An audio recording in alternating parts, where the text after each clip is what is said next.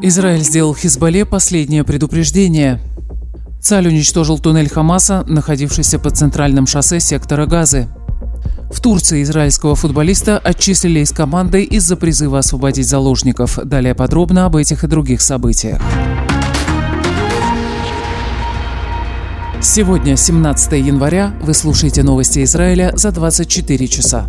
В Бейруте разочарованы визитом специального представителя американской администрации Амуса Хохштейна, пишет ливанская газета «Аль-Ахбар». По данным издания, в ходе переговоров с ливанскими представителями Хохштейна интересовал только один вопрос – как обеспечить жителям севера Израиля возможность вернуться в свои дома. Он передал ливанскому руководству предложение, согласно которому Хизбалла отведет свои вооруженные подразделения, в первую очередь силы Радуана, на расстояние не менее 7 километров от линии границы. Буферную зону между позициями боевиков и границей должны занять вооруженные силы Ливана. Хахштейн, по данным арабских СМИ, пригрозил, что если Бейрут не согласится на эту инициативу, Израиль начнет войну, которая вполне может распространиться не только на южные районы, но и на центральные и северные части Ливана. Как отмечает Вайнет, это не пустые угрозы. Командующий Северным военным округом Ури Гордин 15 января присутствовал и внимательно следил за учениями бригады резерва ЦАЛЯ по подготовке к наземному маневру в Южном Ливане и даже дал им широкую огласку. Бойцы 646-й бригады ЦАЛИ и спецназа инженерных войск Ялум уничтожили стратегический туннель Хамаса, который был проложен под шоссе Салах-1, пересекающим сектор Газа с севера на юг и использовавшимся для эвакуации населения из районов, в которых ведутся боевые действия. Подрыв туннеля производился в центральной части сектора Газа, который днем ранее покинула 36-я бронетанковая дивизия ГАШ, а накануне из него был осуществлен ракетный обстрел Нативота. Туннель находился на глубине 9 метров, его длина составляла сотни метров. Он пересекал ручей Аза и служил для переброски боевиков между районами. Министр национальной безопасности Тамар Бенгвир выступил с резкой критикой в адрес узкого военного кабинета, принявшего решение о сокращении сил ЦАЛя в секторе Газы. После ракетного обстрела Насивота Бенгвир заявил, кабинет находится в плену ошибочной концепции и раз за разом принимает решения, наносящие вред Израилю. Решение вывести войска из цитадели Хамаса в Газе – опасная ошибка, за которую придется расплачиваться жизнями наших граждан. Бенгвир добавил, что управление военными действиями в обход расширенного военно-политического политического кабинета неприемлемо для партии Осма Иудит. Напомню, десятки ракет были выпущены вчера утром из сектора газа в направлении Натибота. Обстрел был осуществлен из лагерей беженцев Аль-Бурейдж и Нусейрат в центральной части сектора, откуда накануне были выведены подразделения 36-й дивизии ЦААля.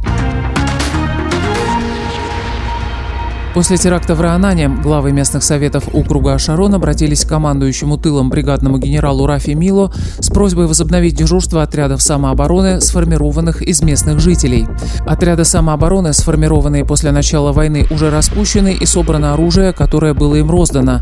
Однако вчерашний теракт напомнил нам, что мы вынуждены усилить безопасность и увеличить присутствие сил безопасности в городах. Мы получили горькое напоминание о том, что фронт также находится в тылу, и мы обязаны увеличить увеличить бдительность в городах до уровня, на котором находились несколько недель назад, говорится в письме.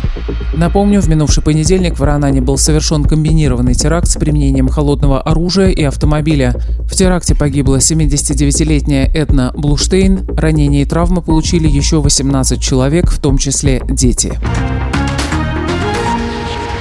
Туннели Хамаса оказались в полтора раза длиннее московского метро. Речь идет о подземельях длиной до 700 километров. Об этом сообщает Нью-Йорк Таймс со ссылкой на анонимных высокопоставленных чиновников Израильского министерства обороны. Для сравнения, самый длинный метрополитен в мире, шанхайский, чуть короче 800 километров, а самый большой в мире после китайских городов, московский метрополитен, имеет всего 460 километров туннелей. При этом некоторые туннели Хамаса оснащены помещениями для отдыха и лифтами, есть запасы еды, воды и лекарств.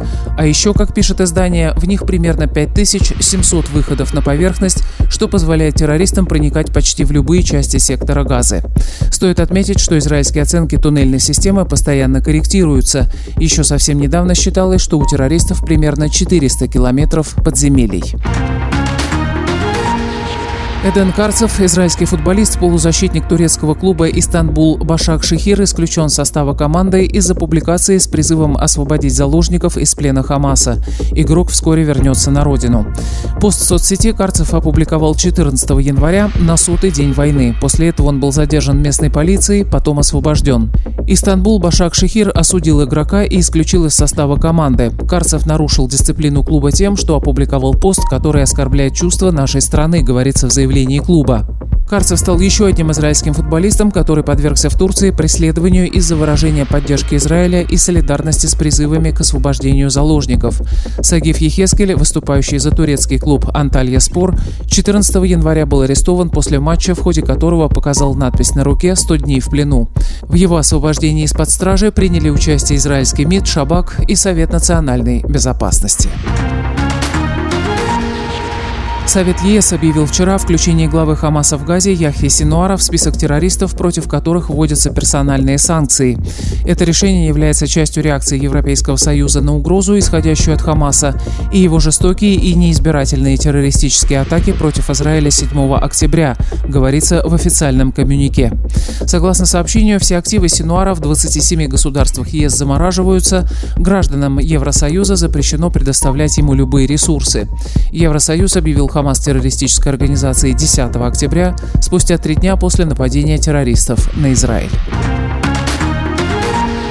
И о погоде. Температура воздуха сегодня существенно не изменится. Переменная облачность. В Иерусалиме 14 градусов, в Тель-Авиве 18, в Хайфе 16, в Бершеве 19, в Илате 21. Это были новости Израиля за 24 часа. Подписывайтесь, оставайтесь с нами.